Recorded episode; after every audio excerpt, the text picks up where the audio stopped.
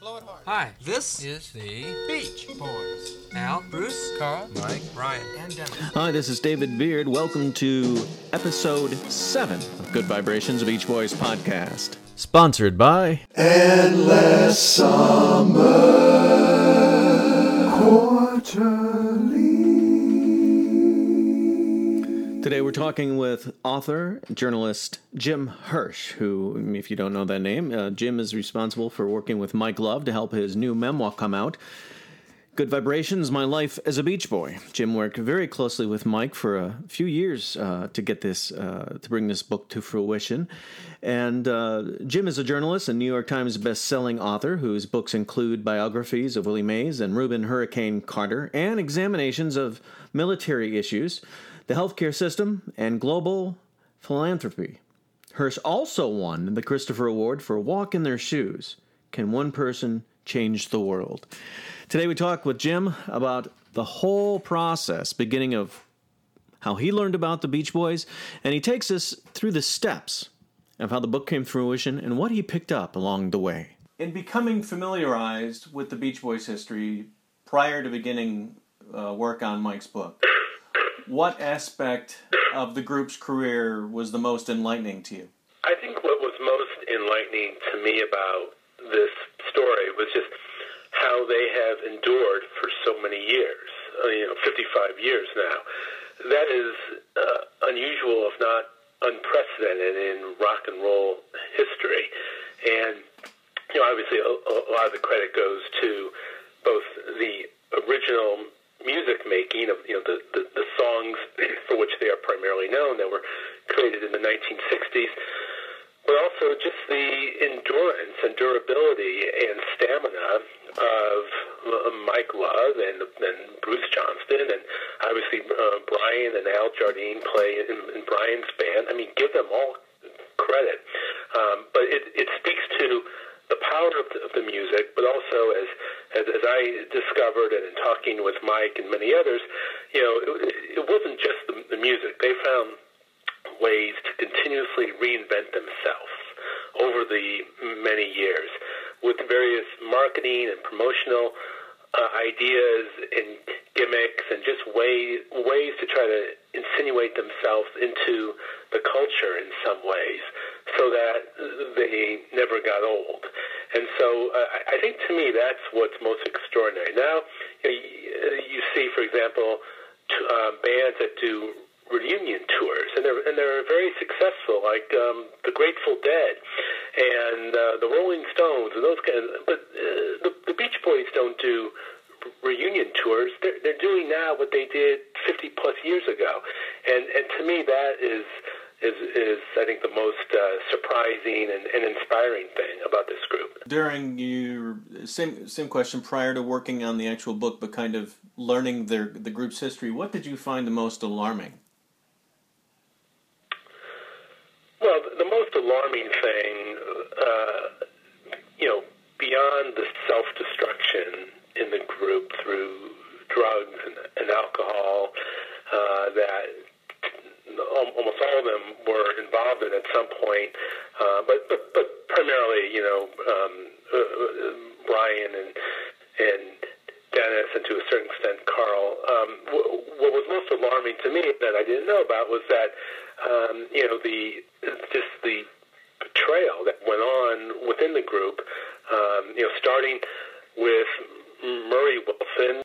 I, I think what surprised me the most about the history of the Beach Boys is, is how there are some chapters of that history that has been swept under under the rug and, and for reasons that are really hard to fully understand. And, and the, the one chapter I specifically am referring to is the the part that has to do with uh, Mike not receiving credit and compensation for the songs that he wrote in the nineteen sixties. And this ultimately led to uh, a lawsuit that Mike had to file against Brian, and Mike won the lawsuit, and he uh, and, and he, he, he got the credit that he deserved. He, he never got the money, but what was so troubling about this history is it's not so much that it happened, but that um, this is probably the, the the single largest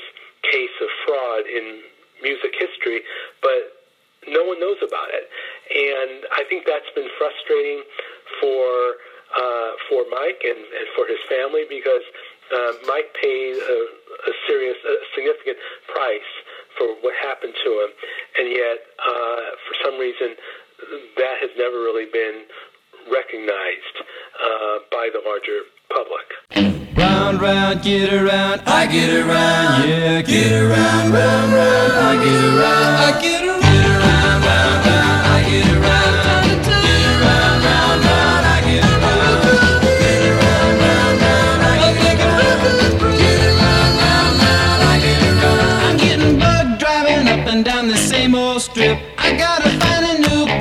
Where the kids are hip. My buddies and me, you're getting real well known. Yeah, the bad guys know us and they leave us alone. I get around, round, round, round, I get around.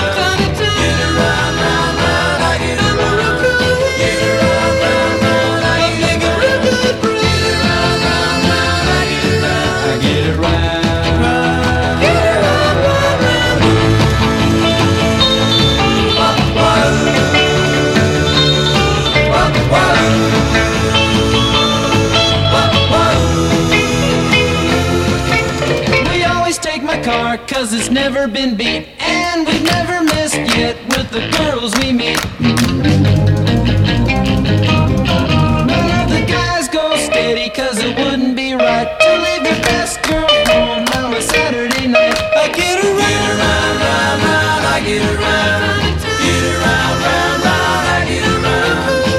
around, round, round, I get around. Get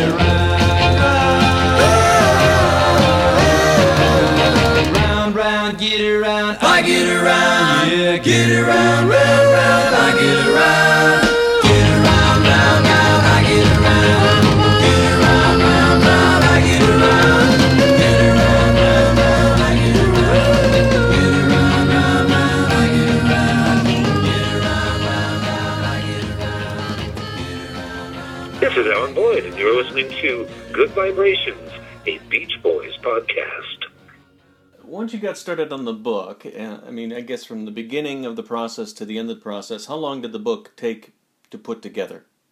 It was about a two-year process. I mean, I, I first met Mike in the summer of two thousand thirteen, but then it took a long time before we decided to actually work together and kind of agree on how this was going to work, and and then getting the proposal together and then finding the right publisher. So in terms of, of how much time I actually spent on it, if you were to go, you know, week after week, it was probably a two-year investment of time.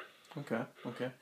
And what what interviews were the most memorable and helpful? Uh, maybe that's two questions. That may be two questions. You tell me. Yeah, um...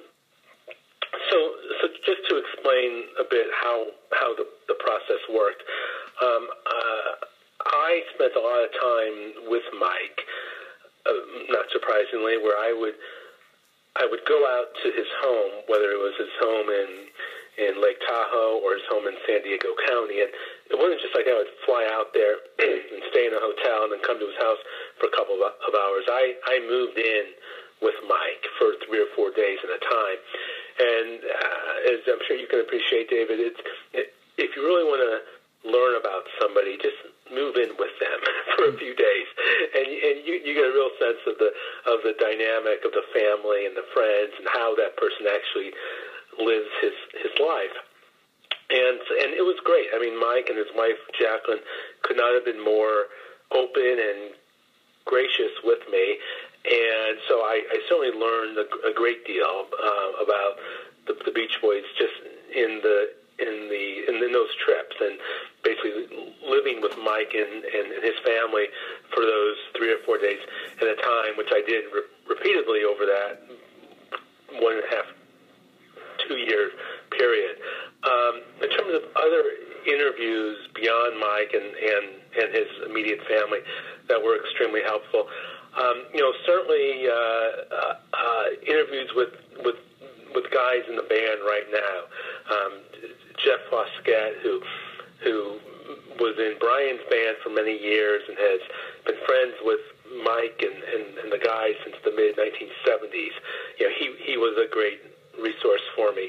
Um, Scott Totten, the current band director, gave me a phenomenal tutorial on music, um, not just the Beach Boys music, but music history and music in in general. Um, one thing that, that Scott did when he joined the Beach Boys is he he went back and listened to the original tapes that Brian created in, in the early nineteen sixties and really tried to drill down into those tapes to try to do everything possible to recreate the sound on stage now that Brian created back in the in the early sixties in the studio. And one reason the band is so good right now is because Scott, with the help of uh, of others, have been able to recreate that sound. Um, other great interviews. Um, John Stamos had as many good insights about Mike and the Beach Boys as anyone I spoke to. Now, I, I didn't know anything about John when I began this project. I, I frankly don't watch T V, so I didn't even know about his career, you know. Um, but I, I know he has kind of this image. I think it's kind of a as a you know a handsome guy and a cute guy, but not a guy with a lot of depth. But that's just because of the the roles he plays, and perhaps the way kind of the the, the celebrity industry treats people, but. John Stamos was a really, really, or is a really, really smart guy who had a lot of um, insightful things to say about not just about Mike and, and the Beach Boys, but about the whole nature of celebrity in America and how, how you try to remain relevant um, across the, the decades. So, okay, well, let me let me hop. Okay, um, let me let me hop in there. I, then hold, hold on a second. Let me ask. Let me hop in and ask you a question in re- direct regard to that, in relation to that. So, how did John provide you? You just gave me two different examples of what he gave you. Uh, first, speak to the the insight that he gave you into the celebrity world. Well, the, he he he just emphasized that um, sort of what, what I. I mentioned a moment ago that you have to be very selective and smart about what kind of projects you do and, and don't do if you want to stay relevant. And so he, he talked to me a lot about you know, the, the things that the Beach Boys did over the years, some of which worked and some of which didn't work, where they, you know, some for a while they had the cheerleaders on stage. For a while they had the, the cars and the palm trees on stage. Um, so and, and things that they had, that the Beach Boys had to do in order to to to, to keep new generations of fans coming out. And he talked about how you know, Mike was was was very um, adamant about trying to um, find ways to hook up with with corporate partners, starting back in the in the in the eighties when no one was was, was doing it back then, and it was considered kind of crass because it was putting commerce ahead of art. But, but you know, John was mentioning to me, just go down to South by Southwest in Austin, you know, it's this huge music festival. Everyone down there, all, all the performing artists down there has a corporate sponsor, or they're trying to get a corporate sponsor because because that's that's the only way you can survive financially. And John made the point, Mike Love was actually years ahead of his time when it came to how you connect musical artists to corporate sponsors. So he, the other thing that that um, John was really insightful about was that, you know, Mike Love has these kind of these two sides to his personality, which I write about with Mike in his book. You know, Mike, there's there's a side of him that's very kind of serene, and he's into the environment, into nature, and he kind of walks um, in the in, in the woods, and he meditates, obviously. Transcendental meditation is very important to him. And if you just ever spend time with Mike, he's got that very low-key demeanor to him. So that's one side of Mike. But then he has this other side that's extremely competitive, extremely driven, over the years that temper has has mellowed a bit, but but that side of him in many ways has served Mike well, because that has been what has impelled him to do what he's done with the Beach Boys over all these years. But it's also gotten him into hot water when he said things that he shouldn't have said, or when he's lost his, his temper at times when he shouldn't have. But th- that's the basic duality of Mike Love.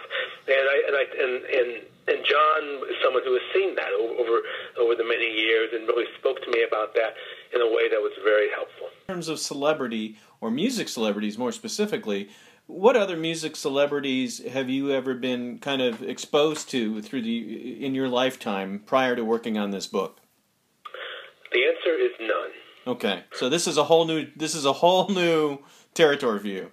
Right, it was, it was, a, it was a whole new territory. So um, there was, I would say, a modicum of risk um, for Mike that you know he, he wasn't working with someone who had who who had a music background, but um, in in truth, you know, Mike himself is, you know, he's he's a lyricist, so and and, and he's he's a singer, uh, he's a singer songwriter. He doesn't write music, so Mike's biography was not going to be one that did deep dives into the chord progressions of "Wouldn't It Be Nice," because Mike didn't write those, um, and so we didn't. So he so. He didn't really need an an expert in that kind of music background. Uh, uh, and the music insights that I did need, I could get by reading, or more importantly, by doing interviews with various people, including Scott Totten and uh, others. But I, I think one thing that helped the book, and, and I think helped Mike, is that um, because I came into this with kind of a blank slate, not just in terms of the Beach Boys, but also with the music industry, you know, I, I was looking at everything fresh. And I think I saw things in the Beach Boys and saw things in Mike, that in, in his life, that someone who's been following this story for twenty, thirty, forty years would not have seen, because as as you know, David, I mean, so much has been written about the Beach Boys, and so much has been said about them in documentaries and film and now online and blogs. Um, you know, I, I came into it with absolutely no preconceptions whatsoever, no uh, um, biases or points of view, and, and I think uh, I think that that helped me, because I was able to ask questions of Mike that perhaps wouldn't have been asked by someone who had al- already a certain point of view about, you know, what, what the history is of the Beach Boys.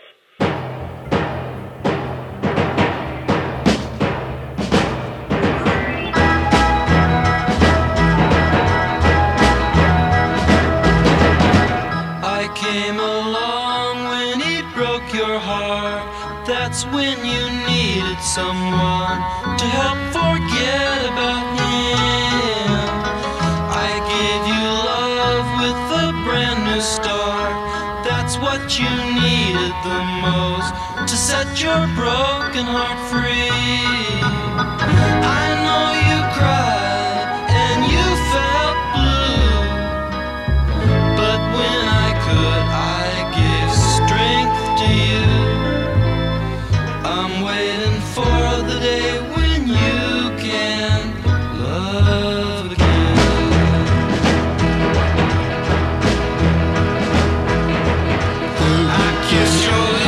When your face looks sad, it made me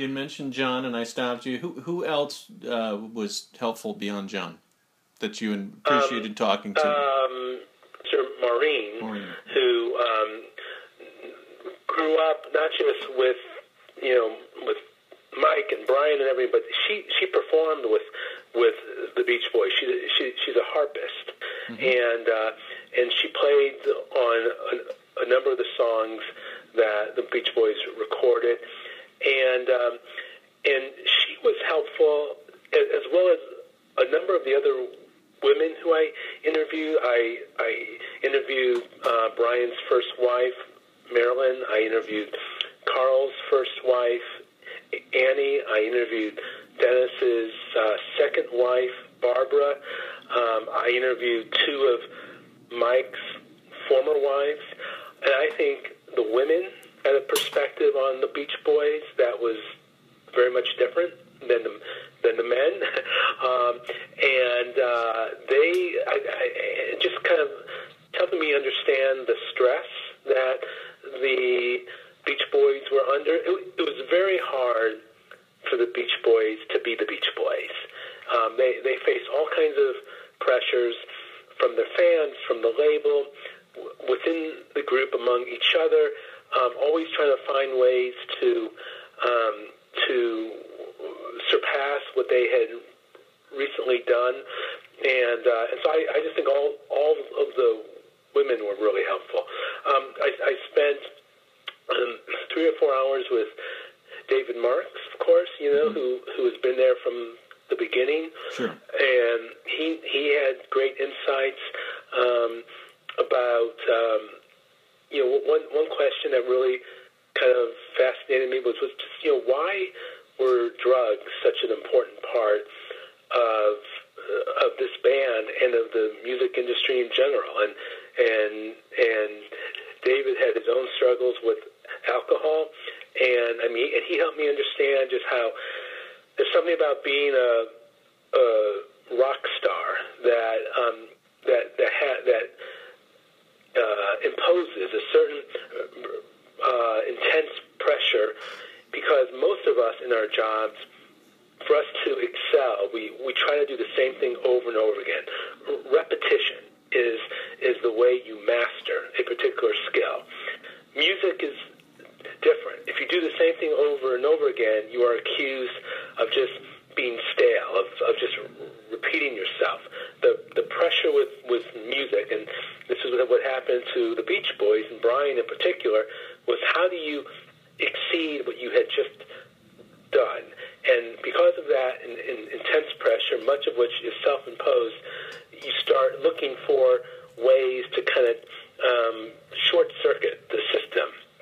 And the way that you would do that is through marijuana, through L S D, through hash, through all, all, all these drugs that were around you that seemed to promise that, um, the possibility that you could tap into some creative vein that would allow you to surpass what you had just done.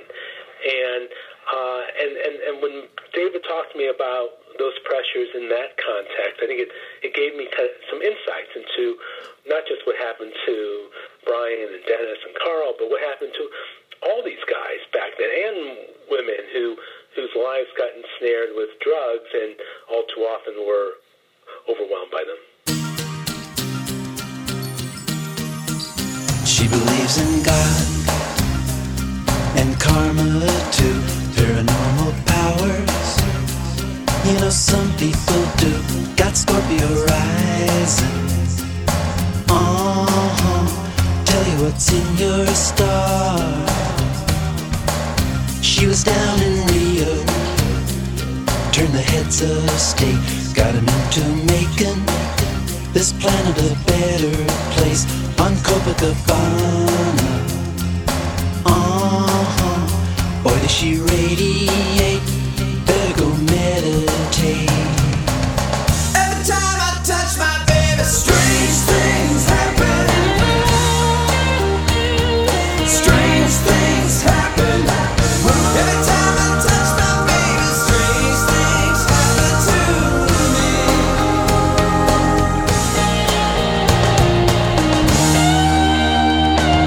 Strange things happen.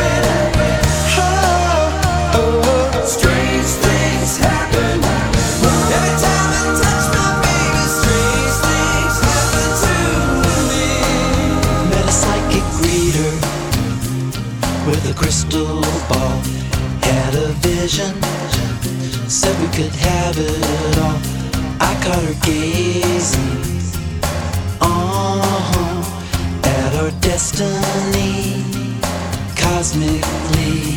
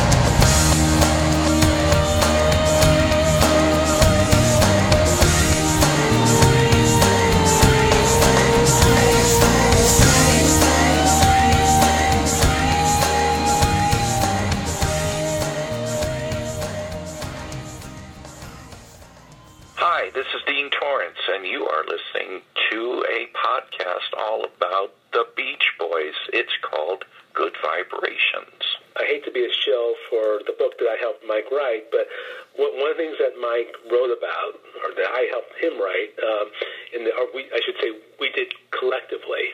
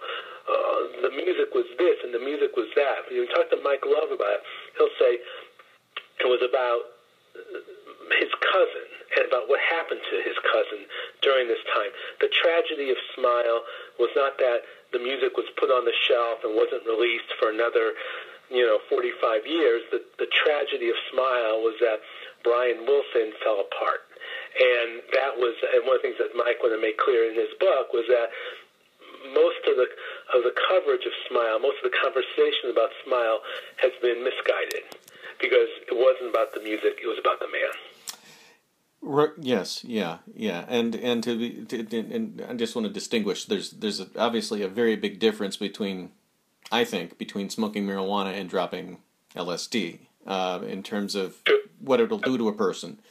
Um, and yeah, I know it's it's it is it is you're you're right. It's it's a I don't even think it's an argument, but it certainly is an intriguing discussion, uh, to your point about, you know, would it would would Brian's evolution as a songwriter and arranger and composer developed in a natural sense with without those influences? And it's it's impossible to say. We'll never know the answer to that.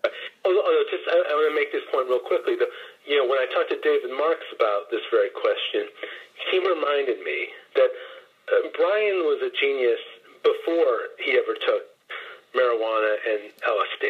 That's right. And what what what, what David Marks said to me is that no, if if Brian had not taken drugs, he he wouldn't have done uh, Pet Sounds, and he wouldn't have done Good Vibrations or Smile, but he would have done something else. And for all we know, that something else would have been just as good, if not better, than that oh, sure. body of work.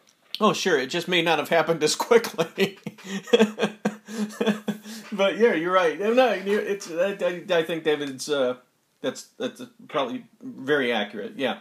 Um, I mean, but, and the and the point. I, at the risk of, of repeating myself, I, one of the things that I've read over the years, in all, in all the books about about Pet Sound, about the Beach Boys, is that is that you know yes, my, uh, you know um, Brian's experimentation with drugs was in fact a boon for music fans, because we got all this amazing music from that experimentation. But um, but we don't know that what Brian would have done otherwise wouldn't have even been better than what he had, what he did with the experimentation with, with drugs. From your perspective, what events seem to be the most significant in making Mike who he is today? I would I would identify a couple. Um, I think when when he was growing up, the the influence of his parents, and it's it's not a single event, but, but I think it, it works in the context of your question. Um, his, you know, his his father was just an incredibly hard blue collar worker who who was who, who worked at a steel. Um, uh, Uh, not a steel, a, a sheet metal factory that his that his own father had started, and his father would go there early in the morning, come home late. He'd work on, on the weekends, and there was this incredible work ethic that his father imposed on Mike that Mike carries to this day. That was one. Two, his mother, um, her love for music, and you know, she instilled that in all of her kids, including Mike, and just making Mike understand that music is the way that you can bring different people together, whether it was different family members, people from different parts of the community, ultimately different parts of the world, that you know, there was something magic in music, and Mike carried that, has carried that with him his his entire life. Um, I think as an adult, The, what was clearly very important to Mike was, um, you know, was meeting Maharishi and learning Transcendental Meditation, uh, which he does to this day. He he spends two hours each day meditating. Uh, that was, uh, you know, so that's been a very important part of his life, and just giving Mike a way to disengage from the world and and try to find some kind of peace. And and finally, the last thing I would say was that when he met his current wife, Jacqueline, in nineteen eighty-six, uh, at the time, uh, Mike was in in bad shape. He was he, he was he was struggling financially. He had been in bankruptcy. I think he, he was still in ban- he was in personal bankruptcy, and uh, he had been married and divorced five times, and. Um, Jacqueline came and just gave him stability in, in his life, in, both in his personal life, in his financial life, financial life, and ultimately his professional life, because she played a, and continues to play a very big role in running the Beach Boys. Uh, she's one of the most confident people I personally have ever met, and there's no question Mike Mike would not be where he is today, personally or professionally, if he had not met her. Were there any events in Mike's life that you approached him about during the putting putting the book together that he was reticent uh, about speaking about? you know, Mike was open. Um, it wasn't so much that Mike was reticent about speaking to me about certain things. The the challenge for the book was that Mike is fundamentally an introvert, which it sounds a little bit odd to talk about a, a guy who's been on stage for the last five and a half decades. Um, but he, he he is an intensely private man. And while he's given hundreds of interviews over the years talking about, you know, uh, I Get Around and how Be True to Your School was written and, you know, th- you know those kinds of, of, of, of questions, um, he when it comes to asking him about his own life, about growing up, about about his parents, about his family, about his fears, about his ambitions, about, you know, those kinds of things. Um, you know, that took some work because he um, he he comes from a, a family in which the men were expected to be stoic, that to display your emotion was a sign of weakness, to expose yourself was a sign of, of weakness. So the the challenge for this book was getting Mike to open up about um, about those things, uh, to show his own vulnerabilities, and uh, and so and so that took time. But over time, I think he he did come to to not so much to trust me, but to trust the project, and that, you know, Mike, if you're ever going to uh, be fully understood, and uh, you know, this is what you have to do. Mike is fully aware that he has been maligned over the years, and that there are people who don't like him, and uh, and and if he was ever going to try to um, uh, have uh, have a book that did justice to his legacy, he was going to have to open up. And I think one thing, if you read the book, um, it, it's brutally honest. I mean, Mike does not shy away from talking about his mistakes. Um, personal mistakes, professional mistakes, and he acknowledges them, and, and it's all there. And I give him a, a lot of a lot of credit for that. Okay. Um, hmm.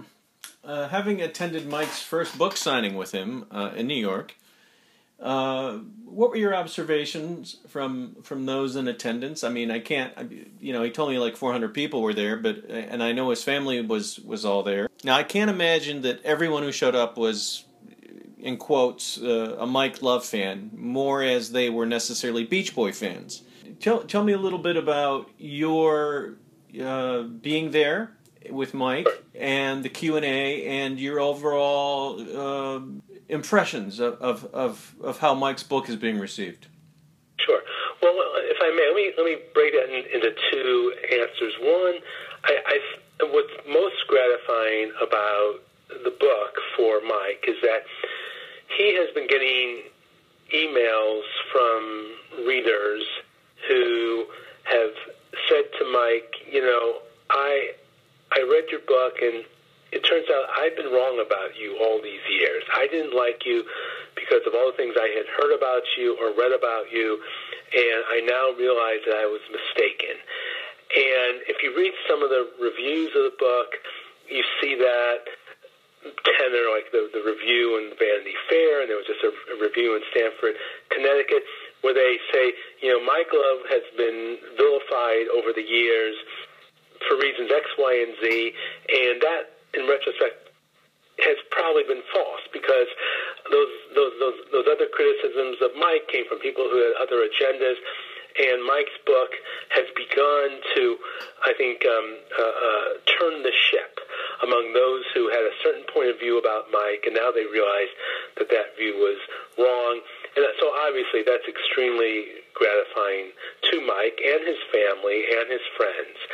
And then the second part of the question is, well, what, what has it been like for Mike when he's gone out and met his fans? I mean, don't forget, this is a guy who has been getting standing ovations for, you know, for fifty years. So it's not like he he doesn't, um, you know, he's he's been deprived of affection. You know, he's he's used to being embraced. And so now when, when he goes to these these book signings, and I've been to several of them. I was I was at one in New York when the book was launched. I was with him when They had an event for him at the Rock and Roll Hall of Fame in Cleveland. I was with him when they had an event at the Reagan Library in California. In, in, in each of these events, I, I helped moderate the discussion. And um, it's it's really heartwarming because, uh, I mean, I think you know these are people who were inclined to like Mike Love anyway, people who probably already knew what he had contributed in terms of the lyrics and and singing the songs, but more importantly, he's the guy who's kept the catalog alive. You know, every single member of the original Beach Boys, including David Marks and Bruce Johnston, who, who joined after the original five started, every single member at some point quit the Beach Boys, except for one person, Mike Love. He's the only guy who has stayed with the Beach Boys from the day it began to right now. And that's because he was the one who never lost faith in the in the, the music. And the fans who come out to these book signings, they, they know that about him. And uh, they they know Mike has made mistakes uh, over, over the years, but they know that his contributions um, as not just what he's done for the Beach Boys, the contributions in his uh, in, in his personal life, his philanthropic uh, activities and whatnot, um, you know, all those uh, are, are really are really special, and uh, and so there's you know these these book signings are just they're great events, and I think it's it's um, it's extremely heartwarming for Mike to know that now it's not just the music, you know, it's not just the, the songs that people are coming out for, but it's to hear his story. How we, how do you see this book kind of, not for Mike specifically, I mean it's Mike's book, but for the history of the Beach Boys playing itself out? How, how do you see this this book becoming a, an ingredient, maybe a, a pit, maybe it was a missing piece of a bigger puzzle? Yeah, no, you know, David, that's a great question because I, and I've thought about this also, that, you know, the, what is the history of the Beach Boys? Are the question, or maybe the question is, who who actually knows the history of the Beach Boys? Um, a quick quick anecdote: it, the, the song "Fun Fun Fun" came out in nineteen sixty-four, written by Mike and Brian. If you ask Mike where they wrote the song, he'll tell you they wrote it in a taxi cab in Salt Lake City. If you ask Brian where they wrote the song, he'll tell you they wrote the song in a hotel in Australia. For all I know, they were in a Ferris wheel in Rhode Island when they wrote that song. But they, they, they cannot agree on something as innocuous as, as where that song was, was written. So when people talk about, well, what is the definitive history of the Beach Boys? They, oh, there is no definitive history because all their memories and points of view and, and biases and, and whatnot, you know, they, They all shade that history in a different light. So I think Mike's book will be um, one that anyone who cares about the history of the Beach Boys is going to have to read, because I think it's the, it's the most comprehensive account of the of the Beach Boys, starting from the very beginning to where they are right now in two thousand sixteen. Um, I believe it's an extremely uh, measured and fair and most importantly, accurate account. I, I reject categorically the view that this is somehow Mike Love settling scores or, or, or you know, trying to rewrite history. That is that that couldn't be more false of of this account. Um, and I, you know, and, and I think particularly as, as time goes by and Um, some of the the angrier voices out there who want to paint the history of Brian and Mike in a certain way, as those voices begin to fade out and, and fans continue to listen to the music, this is David, long after you and I are gone, people are going to read Mike's book and two or three others as, as I think as, as the, the best uh, and most comprehensive accounts of what this band was all about, what they meant to America, and how they survived for as long as they did. Mm-hmm. Well, now that you're familiar with the Beach Boys, what's your favorite song? Uh, I get asked that question a few times, and um, I would have to say um, Good Vibrations is is a song that I can listen to over and over again and always appreciate in a new way. And so I, and I mean, as it happens, that's the name of the book. As it happens, that's probably Mike's favorite song, or at least among them. Um, but, you know, that's a very special piece of work. And so I... I think that's. I think I'd put that one up there. And I, I just think you did a remarkable job using Mike's words and making it feel as though it's all coming directly from him. Because listening to him read the book, I did not feel you in there, and I think that's a tremendous compliment. Oh, thank you. That's very kind. Um, and obviously, it, it, well, it's. I appreciate that on several levels. First, because you obviously know so much of the history and so many of the players involved that if the book uh, sounds true and accurate and, and reflective of who Mike is and his experience, obviously that's, that says we, we did our job. And I think Mike, I've I've not listened to it all, but I've listened to, you know, I don't know, whether it was twenty minutes of the of the tape, and Mike does have that kind of Shakespearean voice, you know, where he when he when he tells the the story, and I thought that came out very well.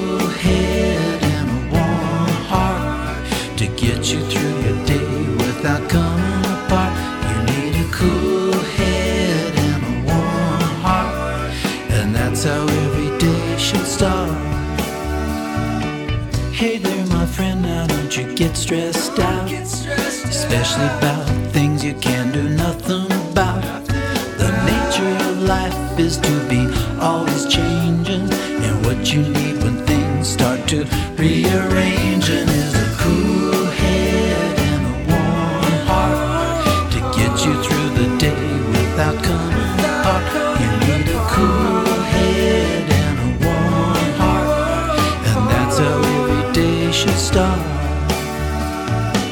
All kind of situations come to pass, but a cool head will always show a lot of class. Add in a little loving, I must say, you're better off starting each and every day with a cool head and a warm heart to get you through your day without coming apart. You need a cool head and a warm heart, and that's how it should stop.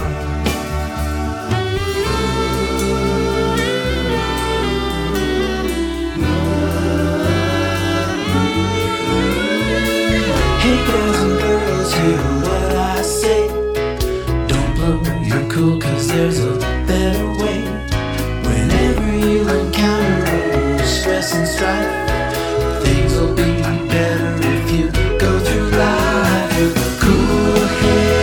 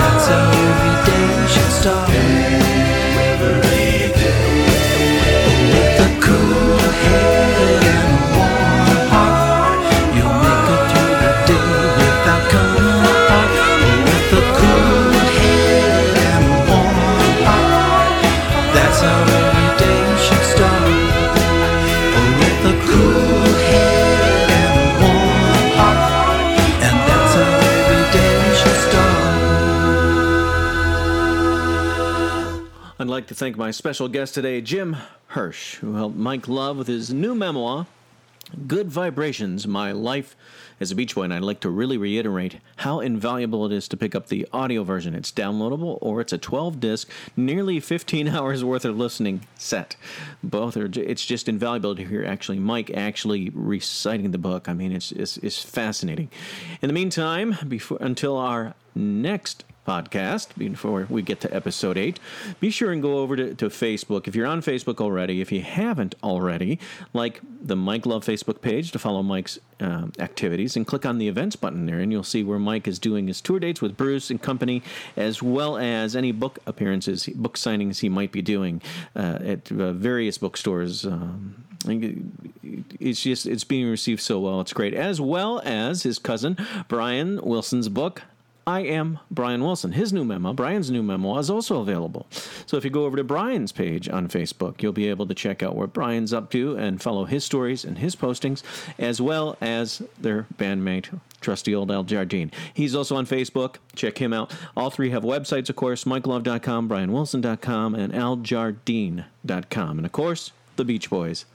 Com. So those are the four main sites that you're going to want to follow. And then in the meantime, you got to have subscription. You want to get your Beach Boy fill, right? I hope so.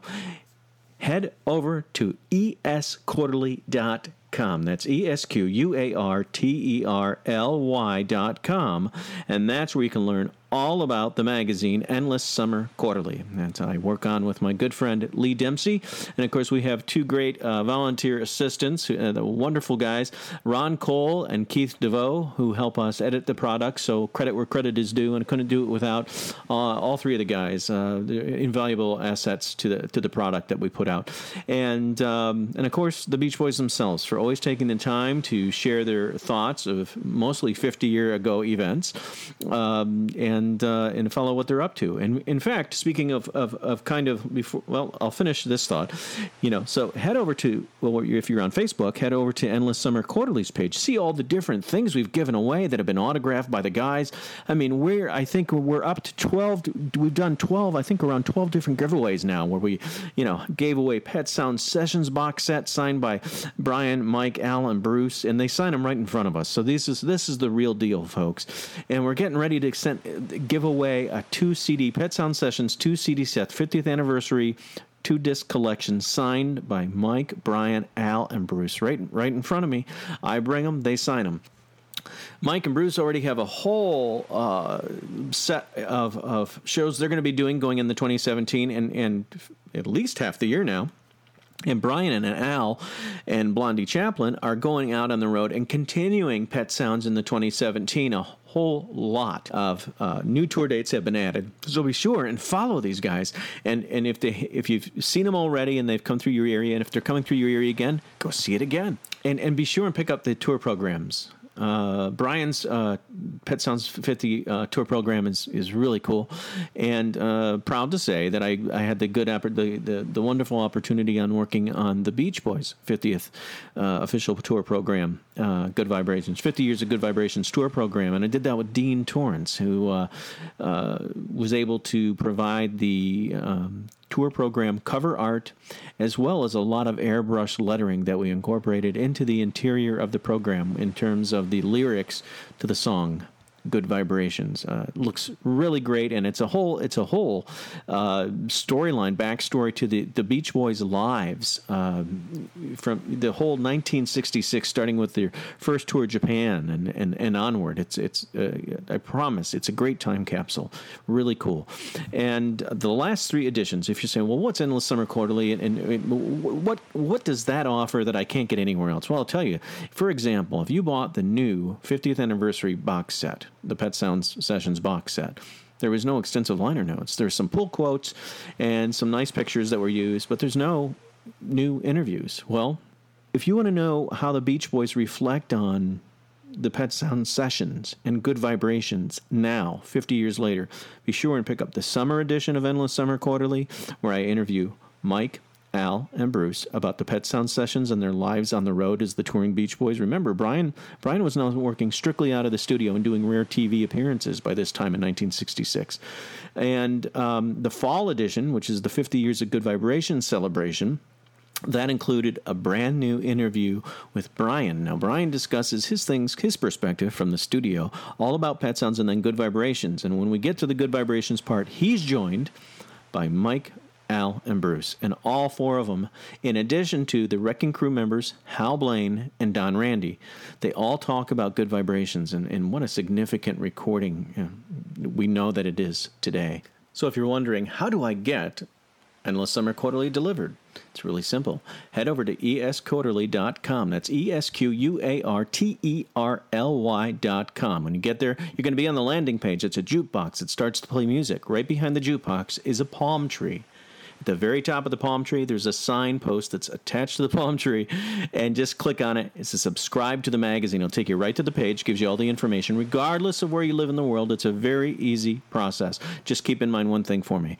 We're a small operation. As great as the magazine turns out every time, we're a small operation. Uh, it, it, the, the database is handled by one individual. The design, the interviewing, the layout is handled by another interv- you know, individual. So as, as, as proud as we are of how the product turns out, please keep in mind we're two people that are that are kind of putting this together and maintaining this great publication for the Beach Boys. And sometimes, depending on the time of year or our work schedules, Uh, turning turning a request around of maybe a back issue or a sample issue or something like that may not go as quickly as just being kind of in the loop as a one-year subscriber, because then you get the magazine on time just with everybody else. So that's that's kind of why you want to get into the loop, to get all these exclusives firsthand from the Beach Boys themselves, what's going on in their lives, things that are going on, things that will happen soon.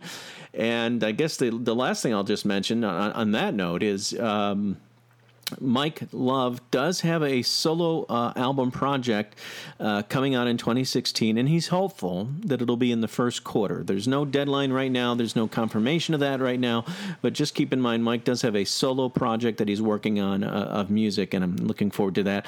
And there's been kind of uh, whiffs in the air, too, that uh, there may be a Brian uh, Wilson project not too far around from around the corner. Endless Summer Quarterly uh, will be celebrating a number of things, uh, chief among them the Smile session. Sessions. Uh, we'll be we'll be really diving in.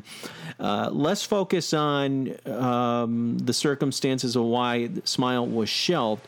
More focus on the sessions themselves and the story uh, as the sessions happened, and, and the meaning behind the sessions for the different songs, and, and what those songs were about, and, and what Van Dyke Parks and Brian Wilson were trying to communicate in in, in writing the different uh, material that that was to be. Uh, for the Smile Project. That's going to be the focus of one of our upcoming editions of Endless Summer Quarterly, as well as the Smiley Smile album, the Laid in Hawaii project, which was going to be a live release, and then, of course, late next year of twenty seventeen, we're going to be having a beautiful uh, Wild Honey focus. So look for stuff, look for exclusives, look for more giveaways as we go into the new year. It's, it's all happening with Endless Summer Quarterly. While you follow the Beach Boys activities, follow us as well. Subscribe today, and you can be entered for a chance to win. Hope you've enjoyed Episode seven. Episode eight is coming real soon. I asked Brian one time. Um, I guess we were just on a long conversation talking just about life and, you know, the, some of the stuff that we'd gone through. And I said, well, why do you think we succeeded in such a big way? He said, well, I think the music um, celebrated the joy of life in a real simple way. Hi, this is Jim Murphy, author of Becoming the Beach Boys, nineteen sixty-one to nineteen sixty-three, and you're listening to Good Vibrations, a Beach Boys podcast. Sponsored by Endless Summer Quarterly.